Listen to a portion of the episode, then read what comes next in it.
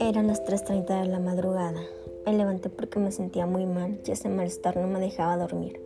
Seguidamente me, tomé un vaso de agua en la cocina, cuando de repente escuché unos pasos extraños en el pasillo. Se me hacía raro ya que ninguno de mis vecinos solía trabajar a esa hora. Eché un vistazo por la ventana y no vi nada. Confundido me fui a dormir de nuevo. Cuando desperté en la mañana, aún seguía sintiendo mal y me caí en cuenta de que solamente me sentía así cuando había una presencia maligna o cuando algo malo iba a pasar. Entonces pensé algo estaba a punto de ocurrir. Me levanté de la cama y salí al pasillo del edificio para ver si había algún rastro, pero no había nada.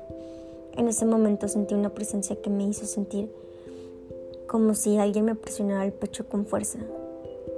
Me metí corriendo a la casa y caí en el suelo.